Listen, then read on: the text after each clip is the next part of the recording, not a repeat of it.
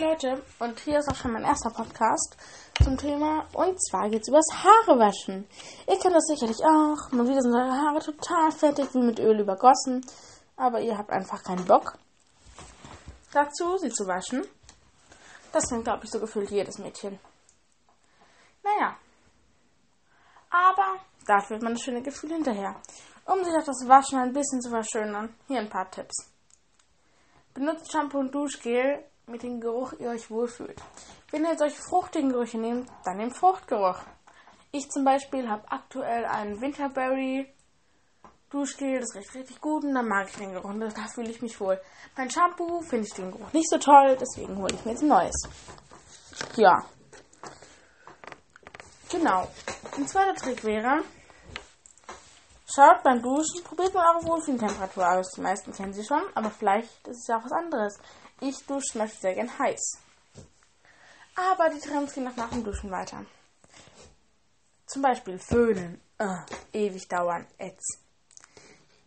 Ich lasse die Haare mal vorher antrocknen. Dann sind sie trockener. Oder im Sommer könnt ihr sie auch ganz trocknen lassen. Dann habt ihr schon die Föhnerei gespart. Allerdings sind die Haare dann nicht ganz so schön. Deshalb empfehle ich, antrocknen lassen, bis sie noch einen Ticken nass sind, aber fast trocken und dann nochmal föhnen.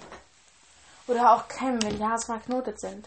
Ich habe davon andere gehört, was ganz hilfreich sein soll, soll vorher die Haare durchzukämmen. Macht ihr wahrscheinlich auch alle.